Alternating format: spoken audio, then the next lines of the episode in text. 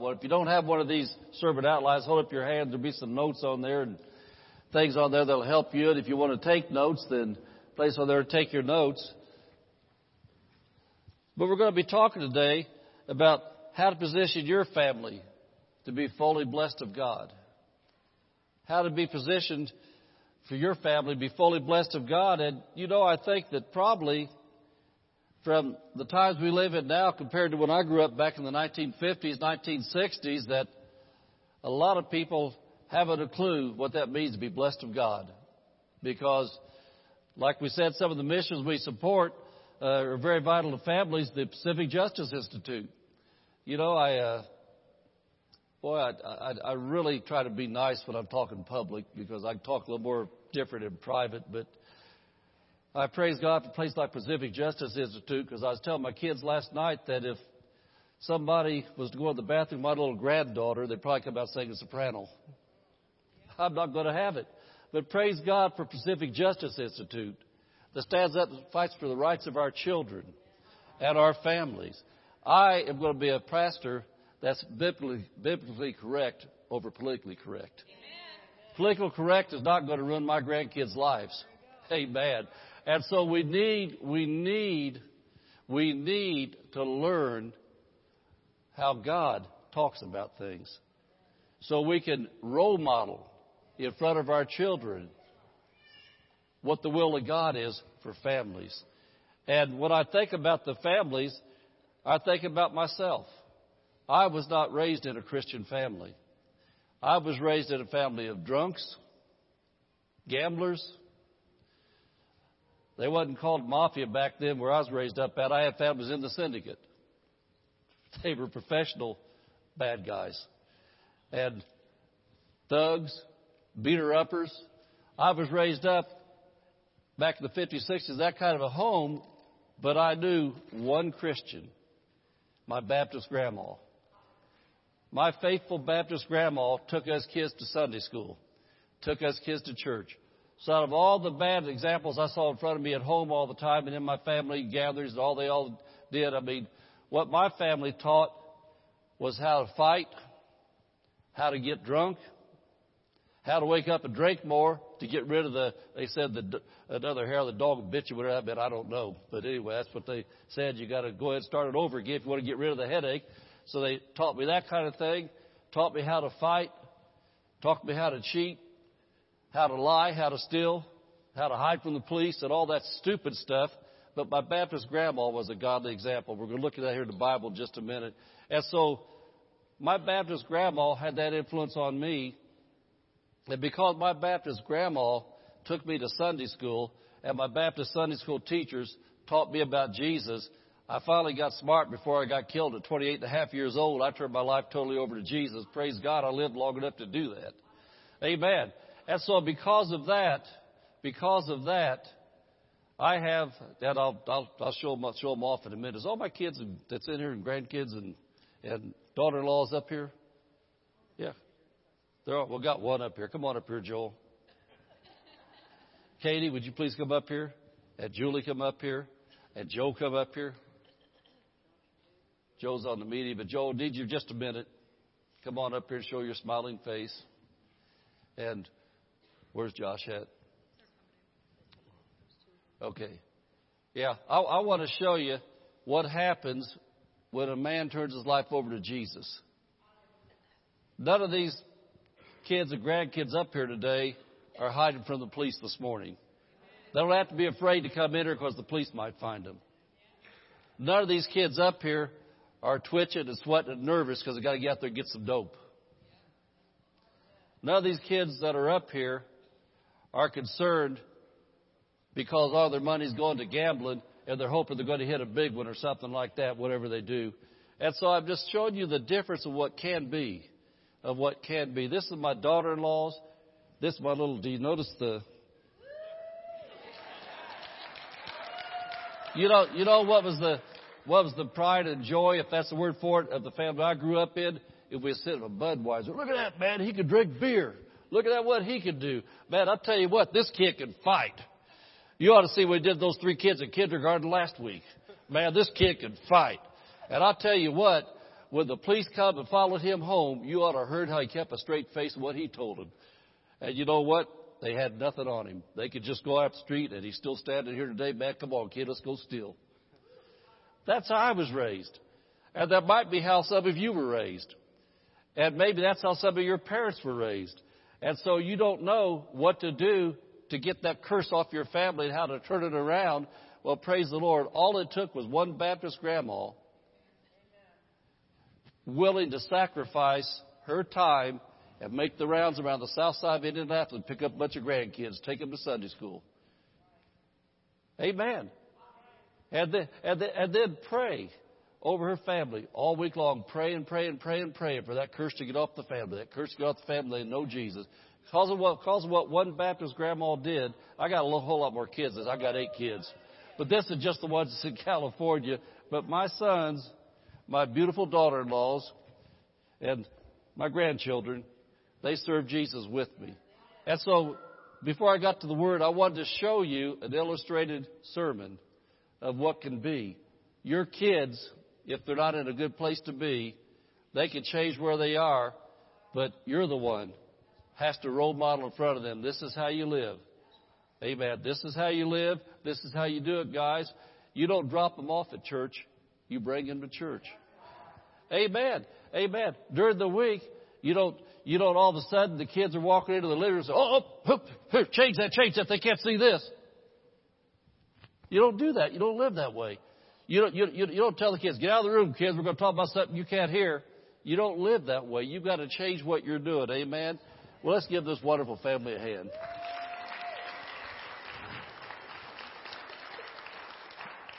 So we're a family church, and the first family in the church that ought to live right ought to be the preacher's family. I mean, man, I don't know about you, but if I got somebody trying to tell me how to live, I better see something in their life, amen? Fact of the matter is we live in glass houses, you know. And I want to say this, my family's not a perfect family, but we're a family that follows Jesus. And if we do wrong and we miss the mark and we stumble, we know that Jesus is good, He is love, and Jesus loves us so much. He loves us where we are. He loves us so much, though, He doesn't want us to stay where we are. And so that's why He gives pastors, churches, Christians, to be able to show us how to come up higher all the time. And that's what we want to do today. We want to show you how to position your family for the blessings of God so you can have all that God wants you to have. Now, I want to read a verse out of the New Living Translation. Out of 2 Timothy chapter 1, verse 5.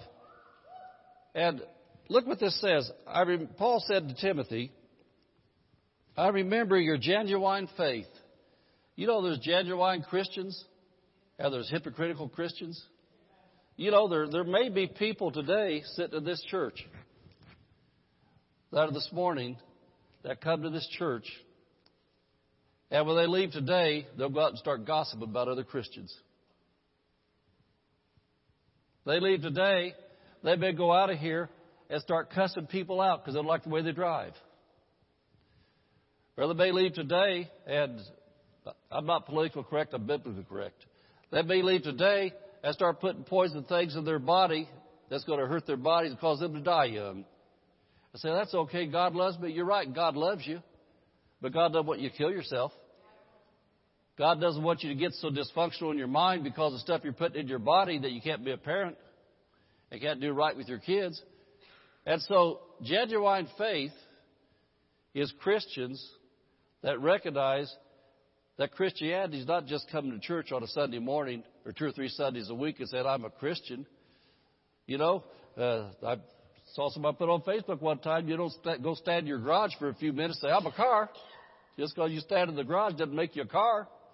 That means you stand in the garage. Just because you sit in a church service doesn't make you a Christian. When you receive Jesus, Christian becomes a 24/7 thing. And I'll say it again, doesn't mean you're perfect, because I'm not. Jesus was perfect. And I praise God that He was, because when I come to the Father in the name of Jesus, then I have favor with God because of Jesus. Amen. And He helps pick me up. So anyway, we're talking today about genuine faith, how to position yourselves. And so I remember your genuine faith, for you share the faith that first filled your grandmother Lois and your mother Eunice, and I know that same faith continues strong in you. And so I think one thing I want to say that I don't have in my notes is this, that if just one of you adults in a family can be a stable adult, you'll change your family. If just one adult, you know, praise God, God's best is two parents, a mom and a dad that's married to each other, raising their children. And I'm not here to cast stones at anybody today, because I know because of the way people have been raised in the last generation and the last generation, something that really amazes me in the modern times is the amount of people that I end up doing wedding ceremonies for because they never really knew that you're supposed to be married. And so I want to say it again. People have been ignorant about things because of what society's done. Society's did the wrong pictures, and obviously society has failed because we have a lot of dysfunctional people in the world today because they never knew what they're supposed to do. And so that's why God gives preachers is to be able to preach good news and show you what you could do to turn it around. And I know that for me, I wanted to have a different life for my kids than what I had. And so I knew I had to do something different than what my dad did. And so I found out what my dad did didn't work. And I've still got brothers and family members that are alive back in Indiana that never got it yet. And so their kids and their grandkids are going down that same stupid road because they never got off of it. And so I just want to say it again. If I believe that every child has the right to have at least one stable adult in their life, hopefully parents will get it together, something click and say, hey, man, I'm going to change how I'm living because not just for me, but I want to affect my kids and my grandkids.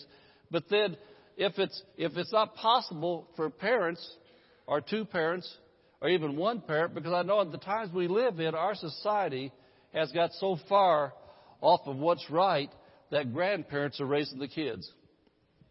Sometimes aunts and uncles are raising the kids. And sometimes even good Christian neighbors and friends start raising people's kids because either they're so messed up because of dope and wrong things, or they're in jail somewhere waiting to get out of jail. Somebody has to raise them. And so I'm just saying today, for the things we're going to look at, I want to show you whether you're the parents, or somebody raising kids just because you want to be a good person to help people. I want to show you from the Bible how to position yourself so your prayers can be answered. And this prayer series we're going to be starting next Sunday night, I hope we max this place out for this whole series. I hope we do, because prayer is more just throwing some words up and hoping something goes off. You know, I'm not a gun person, but I know the difference between a shotgun and a rifle. Does anybody here know the difference between a shotgun and a rifle? Well, see, most people are shotgun prayers. They just shoot something in the direction, hope something hits. A rifle finds a target, zeroes in, gets their sights on something, and they get as close as they can to the bullseye, and they got something specific they're aiming for and know they're going to hit. Well, that's the kind of prayers we need to be.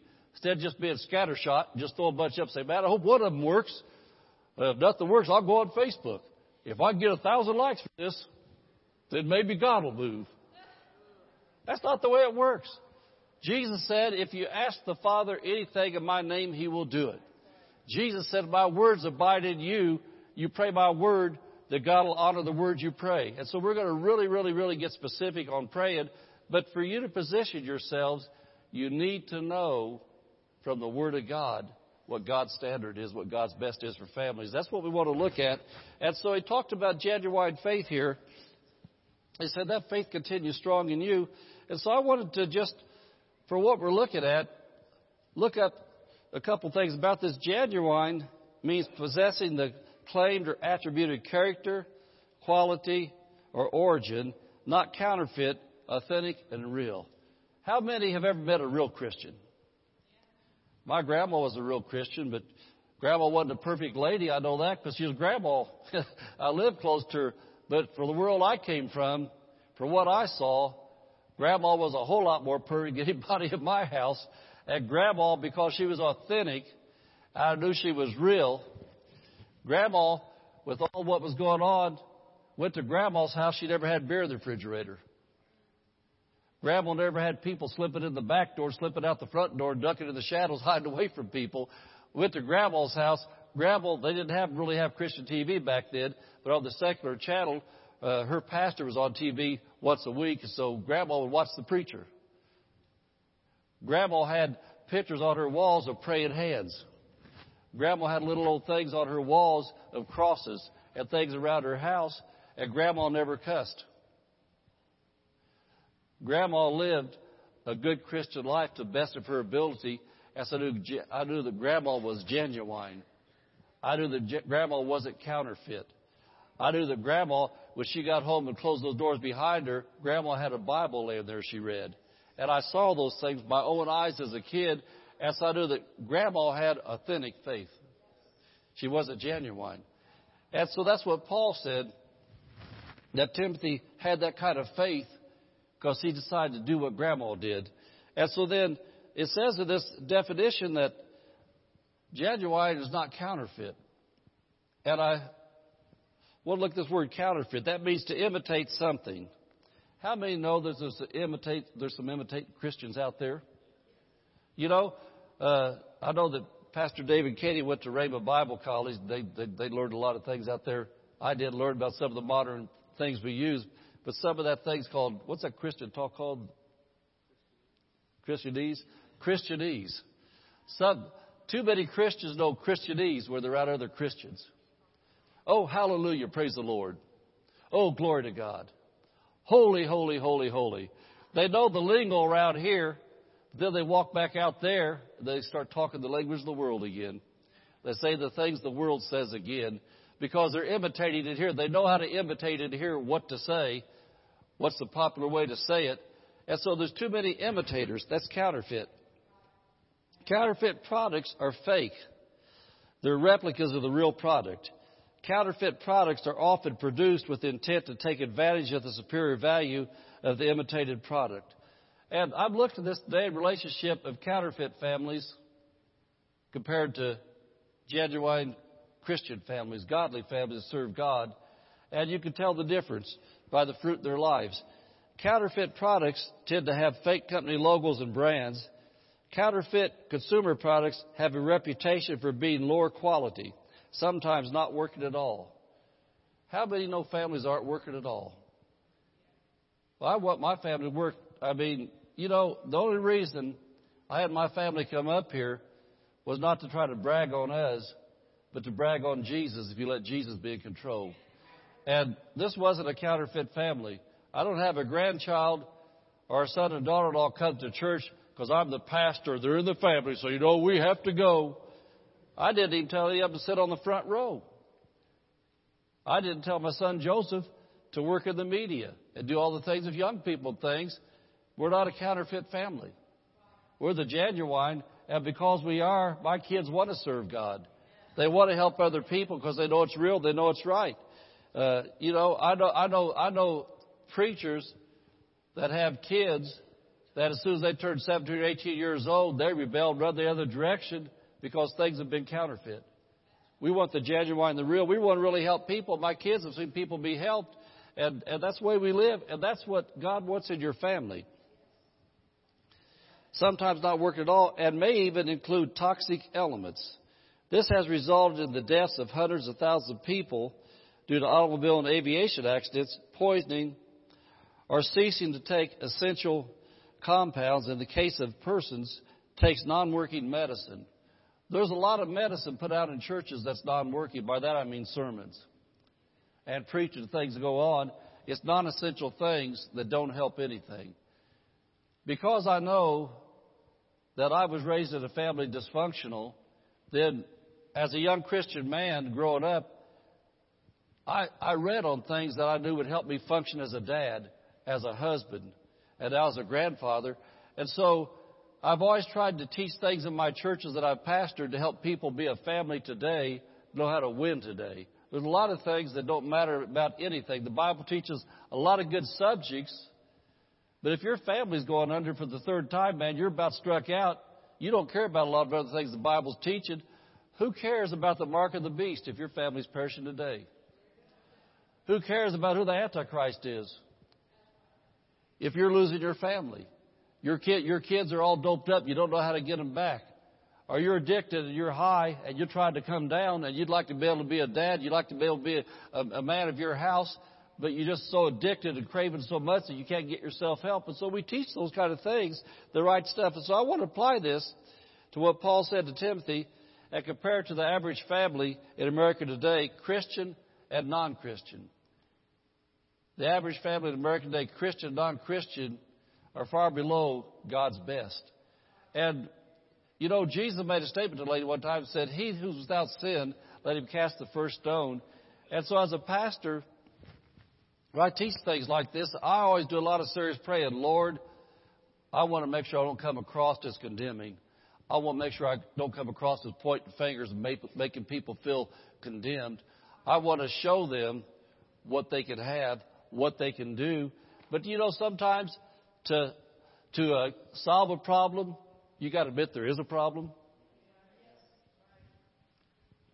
You know, I've never did that 7 steps or 12 steps or 16 steps or any of the steps. I don't know about that. I just know the Bible. But I know this, what I've heard from people who've done all the steps, number one thing is admit I've got a problem. Because then when you admit you've got a problem, then you start opening yourself up a little bit to say, okay, I want to hear what this person's got to say. They say that they used to be where I'm at, and they're not there anymore. They did something to get out of here. So what did they do to get out of here? And the first thing to admit is, I have a problem. And the problem is not my parents. The problem's not the judge. The problem's not the policeman. The problem's not the school teacher. The problem's not the pastor. The problem's me.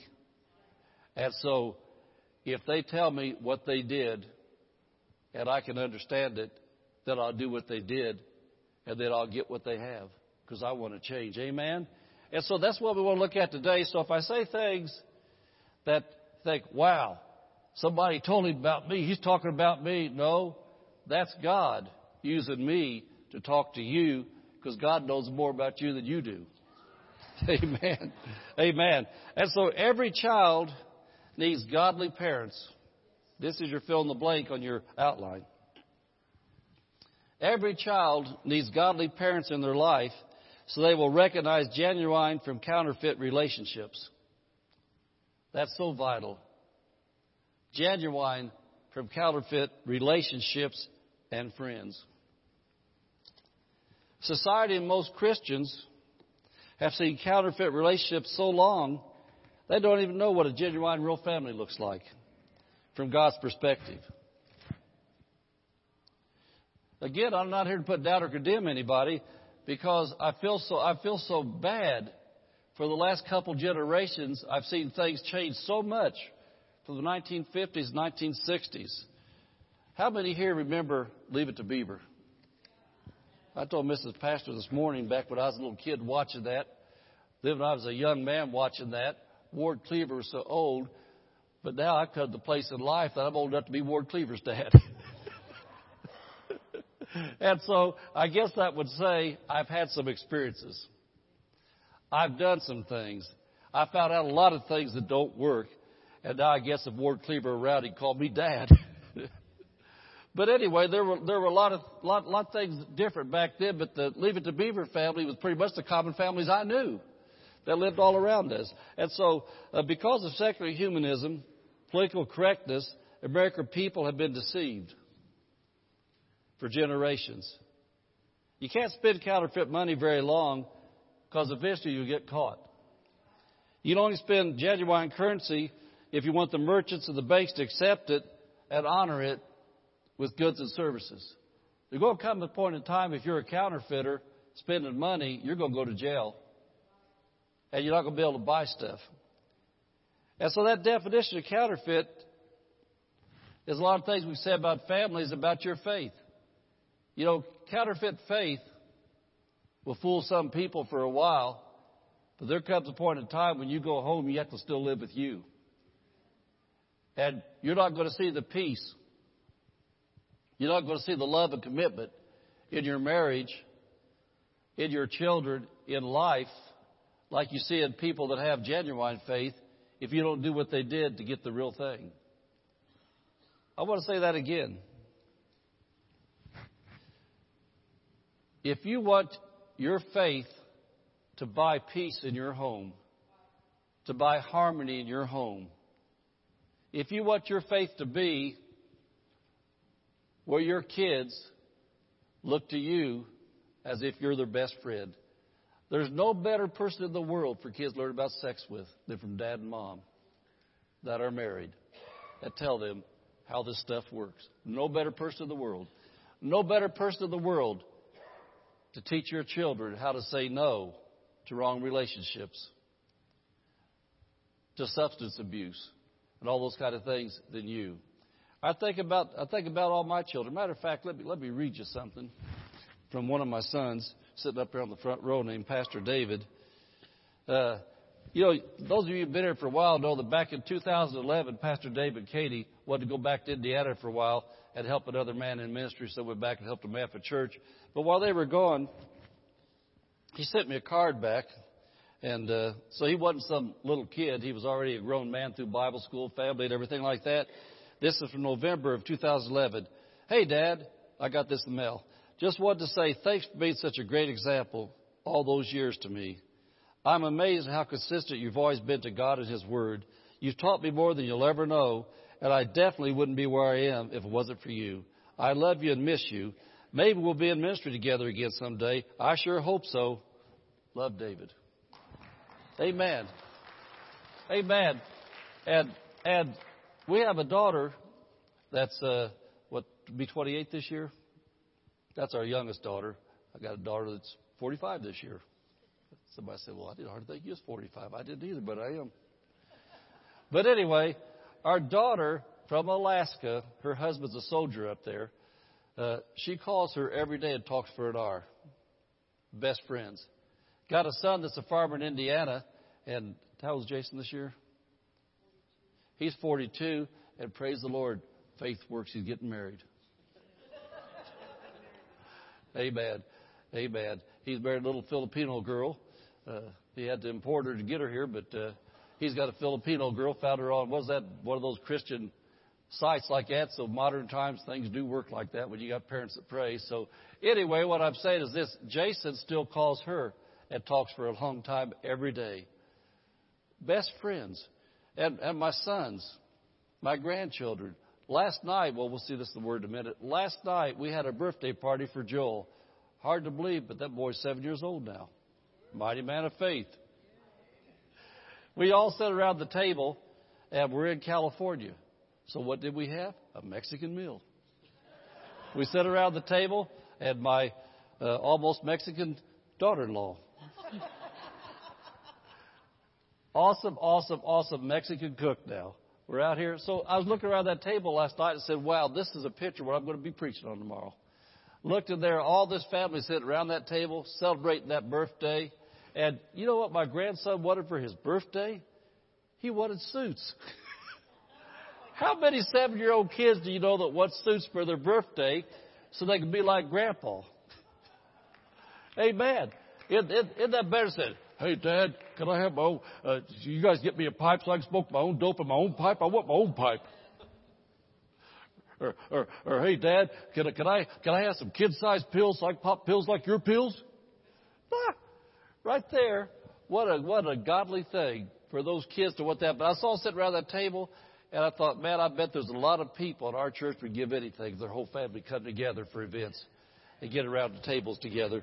So anyway, our family has learned how to do some things, and that's genuine faith. When the family comes, you can spend there for that peace and everything. So anyway, we want to help you for your family to function how the manufacturer designed it to function. You know the manufacturer is of humans? It's God. And so we want your family not to be toxic, but to be pure, to be blessed. And so I look at that one part of that counterfeit definition about the taking the medicine that had nothing in it. And you know what I saw when I looked at that part of that definition was how many know that for years they've had these newspaper columns where you write in, Dear So-and-so, my so-and-so's doing this. And they give all kinds of politically correct answers about sex. about family relationships, about quarrels, all kinds of things that are totally anti-God. And so people end up fighting each other, getting deeper into wrong relationships and doing wrong things. And then some other things that I really don't know anything about. Somebody mentioned to me a couple of weeks ago, and I know I'd seen it, but didn't know what it was. They told me what was on it, a thing called MTV. Anybody ever heard of a thing called MTV? I couldn't believe what they was telling me this MTV's about. And what am I saying? I'm saying, now listen to this. This is very serious to me. I'm saying that's counterfeit families. These sitcoms. These things you probably see in internet videos. That's counterfeit families. Those things there you can't spend. What I mean you can't spend? They won't bring peace and harmony in your home. They won't keep your kids out of illicit relationships. They won't keep your kids off of dope and wouldn't be mean to other people and all those kind of things. That's counterfeit. If your family is being raised on MTV and on these other things, then no wonder you're broke. Doing better preaching than you are shouting. Amen. And so, we want to show you how to position your family to be fully blessed of God. I want to look at Psalms 128 out of the Living Bible. And this passage here means so much to me. My lovely wife came into my life back in 1981. We got married in 1982. In 1981, I was praying for a wife, and the Lord gave me this verse one day, this passage right here. And this is the manufacturer's design. This is the pattern of what God sees for your family to be. And, you know, when I look at things like this in the Bible, God's Word tells us what we can have, but then we have to do something to get it. And so he says this, blessings on all who reverence and trust the Lord. It doesn't say blessings on all who live how they want to and do what they want to and totally ignore God. It says on all who reverence and trust the Lord, on all who obey him. Now listen to this. Here's what God wants for you and your family, what he wants for me. Their reward shall be prosperity and happiness. And King James says, this shall eat the labor of your hands. That means that you'll have a good job that gives you a good paycheck and benefits to take care of your family. Boy, how times have changed. Man, I remember back in the days when I was growing up, in my young married days, moms didn't even have to work outside the home. They were able to stay home and be a mom and take care of the house. And the dads didn't have to go very far from work because we didn't have all the different kind of things we have now where dad was able to go home, work 8 hours a day, and come back home and be a role model at home. But anyway, he says, the reward shall be prosperity and happiness. Your wife shall be contented in your home. That's what God wants. Your wife shall be contented in your home. And look at all those children. There they sit around the dinner table, as vigorous and healthy as young olive trees. And I remember I didn't have a family. I was praying for a wife. And I remember just all of a sudden, it was like, well, I call it a mini vision. All of a sudden, I saw an impression of a table, a bunch of kids sitting around it, and I didn't know her yet. And I saw that, and I knew that God told me, you're going to have a wife that'll stick faithful to you. You're going to have kids that sit at your table. And you're going to have a family that eats together. You're going to have a family that loves together, stays together, goes to church together. I saw that. And then God sent her into my life. And man, I'll tell you what, we started popping out babies.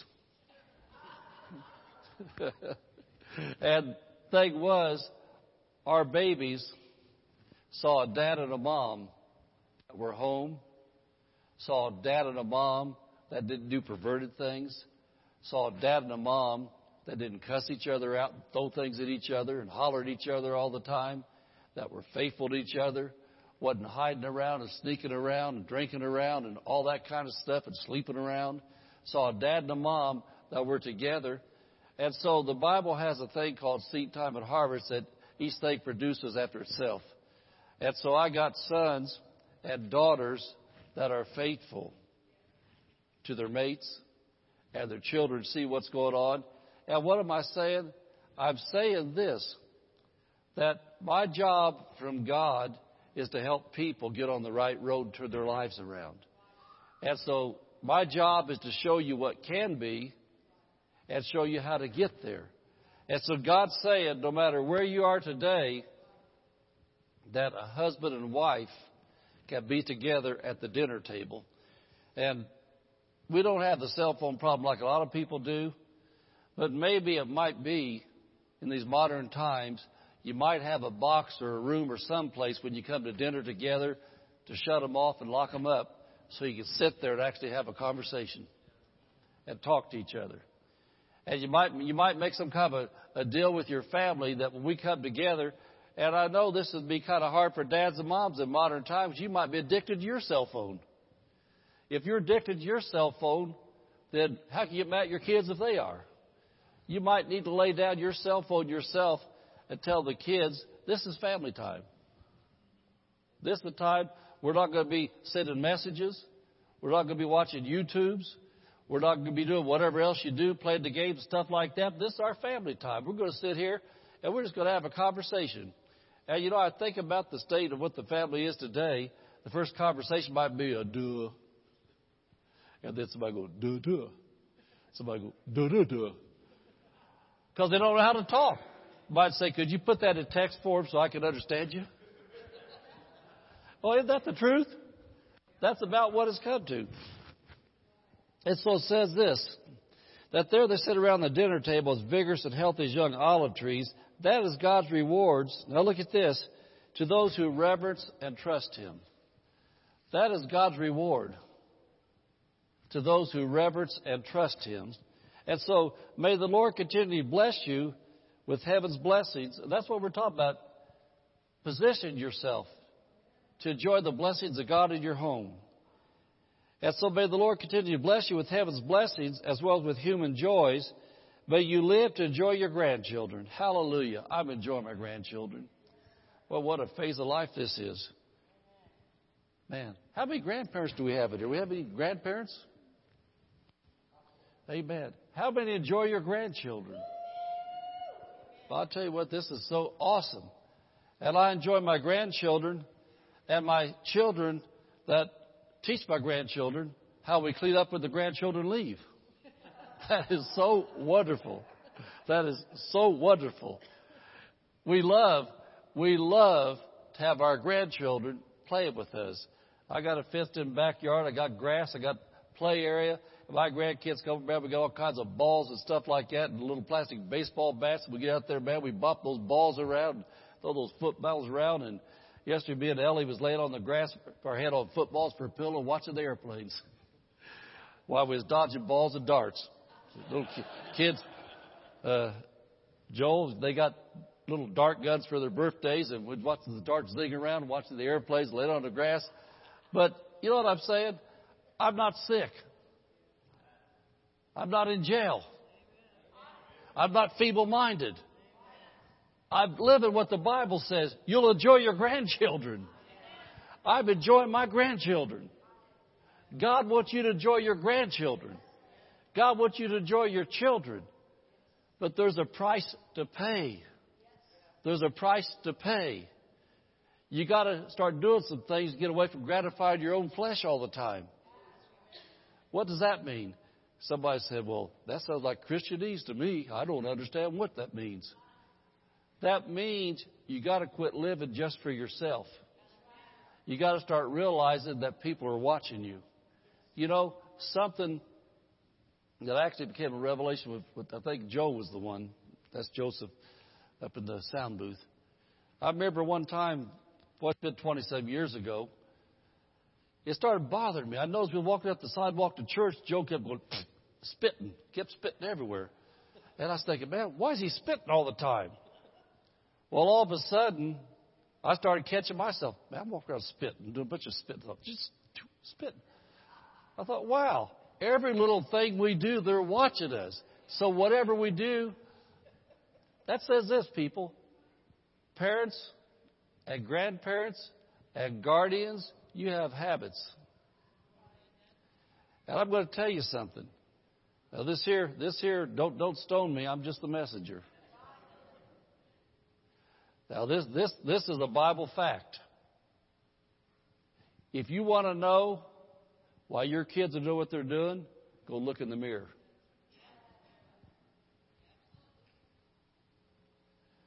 What they're doing, they picked off watching somebody they respect. And if you say, well, they never learned it off me, then I want to say this then. How much time are they spending with you compared to somebody else then? Because if they didn't learn it off you, they learned it off whoever you entrusted them to.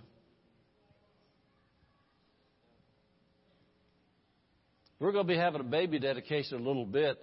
And so the number one thing to raising up a child right is to raise the parents right. And, I'm thinking about, again, one of the number one laws of communication is seeing through the eyes of the other person. And so to me, it'd be almost impossible for some of you to be good parents because you never saw an example before. You never saw what parenting is from your parents. I can't tell you how many stories I hear. I don't even know who my dad is. That is so sad to me. And when I say that, I know there's people here who don't know who their own dad is. And I'm not saying that in a mean way. I'm saying that with a total heart of compassion. I love you. And I wish you knew who your dad was.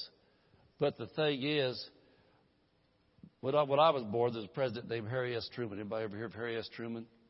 He was the president. And he had a sign on his desk that became real famous. It said, "The buck stops here." And what the buck stops here meant, it was a saying, and here's what it means. That the last administration that ran our country did things one way, and so I'm not going to blame anything on them. I'm in control now of the White House. And so instead of blaming somebody else, if there's any problems, I'll take responsibility for it. Responsibility stops here. I'm going to change how things are run now. And so for my family, when I got born again, I looked at the Samples family. My last name is Samples, in case you don't know, I'm Pastor Samples. I looked at the Samples family. I looked at my dad. I looked at my uncles. Looked at my grandpas. And I said, the curse over the Samples family is broken. The buck stops here. There will be no more drunks produced in my lineage. There will be no thugs produced in my lineage. I can't change who my dad is, but I can change what kind of dad I'm going to be. I can't change how I was raised, but I can change how I'm going to raise these. And so I'm saying this to you. Stop if you don't like where life is right now. Don't whine and cry over spilt milk about what was behind you. I was a truck driver for a lot of years. And somebody said, what's that got to do with anything? I learned something about looking behind me. I had a great big windshield and two little mirrors on that truck. I didn't drive by those mirrors. I drove by the windshield because I looked at the mirrors about what was behind me. I'd have crashed. I was aware of what was behind me, but I had to focus on what's in front of me. And so you as Christians, as parents, you need to be aware about where you came from so you don't go back. You need to focus on that great big picture about what's ahead of you, what you can have. You can have children and grandchildren in your home, not fighting each other. You could have a wife. You could have a husband sitting at your table together. If you have no desire to get married again or whatever like that, don't worry about that. But at least if you're the head of the house, you can focus on where you're going and quit whining about where you've been.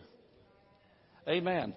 And so anyway, in heading towards the end of this, I want you to notice two key words, two key phrases in verse 1 and verse 4. You position your family to be fully blessed of God by reverencing and trusting the Lord.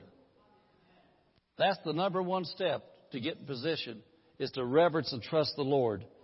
Reverence means to submit to the judgment of a recognized or superior out of respect or awe. How many here would agree that God's superior to you? That His judgment is far better than yours? How many respect God? And have an awe of God? You really man, He's God. Well, that's one of the keys to get in position, and then trust. Trust is confidence and belief in the truth, ability, and reliability of someone else. Is to have confidence and belief in the truth, ability, and reliability. And so he said in this passage that if you trust and reverence Him, you'll have a happy marriage. You'll be together as a family. Your children will submit and reverence to you. You know, I still praise God that my grown children. I've got a daughter, be 45 this year, lives down in Florida. And I praise God that she asked me questions about her marriage, asked me questions about her children, asked me how come that I used to do this so she could do it too. She wants to know the why. That class we have, the family class, the parenting class, teaches the why. Dad, why did you do this and get this result? And I tell her the confide she trusted me. And so those keys to God doing that for your home, he says, for all that reverence and trust Him. And so trust means like your children. If you tell your children, don't touch that hot stove, it will burn you. Well, if your children don't trust you, they got to find out for themselves. If they get burnt, it's not your fault. It's their fault. But you don't get mad at them and throw them away and say, oh, let me help you. Now you've learned your lesson. Well, when God tells you, here's what you do, and you don't trust Him, you say, well, I'm going to do it this way anyway because dear so-and-so in the paper said, dear so-and-so, is it okay if I have sex with my next-door neighbor, my husband not home? A dear so-and-so says, well, if you don't have a good husband, then that's okay. Isn't that what the vice columnists tell everybody? Do what you want to do because that's okay if it makes you feel better. Well, if you get out there and get in trouble then, and then all of a sudden your husband hadn't been home because he'd been deployed for a year, and comes back and says, guess what, honey? We're 7 months pregnant. You say, wow, that's immaculate conception. No. You get out and do things wrong, you can't blame God. But then God's not going to slam you away either. God's going to say, okay, you learned your lesson. Now let me help you get up and we'll just get this thing going right. Amen? And so to reverence and trust the Lord, you do those things. And so now I want to look at a couple things that we're closing. In John chapter 3, verse 3, this is the first step to reverence and trust the Lord. This was my first step and the first step of any successful Christian family you've seen. Jesus said, verily, verily, I say unto thee, except a man be born again, he cannot see the kingdom of God. So the first step to reverence and trust the Lord is be born again. And what Jesus meant was you won't really understand about the things of God and godly family relationships until you're born again. And so there's a lot of things that we talk about that makes no sense to you. People that aren't born again means you receive Jesus as your Savior. People aren't born again, they think, I work 6 days a week. I've got one day I can rest. Why should I go to church on Sunday? That's my one day I get to rest. I've always rested on Sunday. But when you're born again, you realize that's the one day I can be refreshed. I'll come into the holy atmosphere of God that's in a church service. There's a holy atmosphere there. When I come to the church service, there's going to be Christians that aren't cussing and mad at everybody. They're not complaining about everybody. And they're going to be talking nice things. And I want to get in there. I want to hear what God has to say to me. And when you're born again, you understand that. And then to get born again, Romans 10, verse 9 and 10, tells us how it's just this easy. And this is how you position yourself to be blessed to God. Romans chapter 10, verse 9 and verse 10 says this.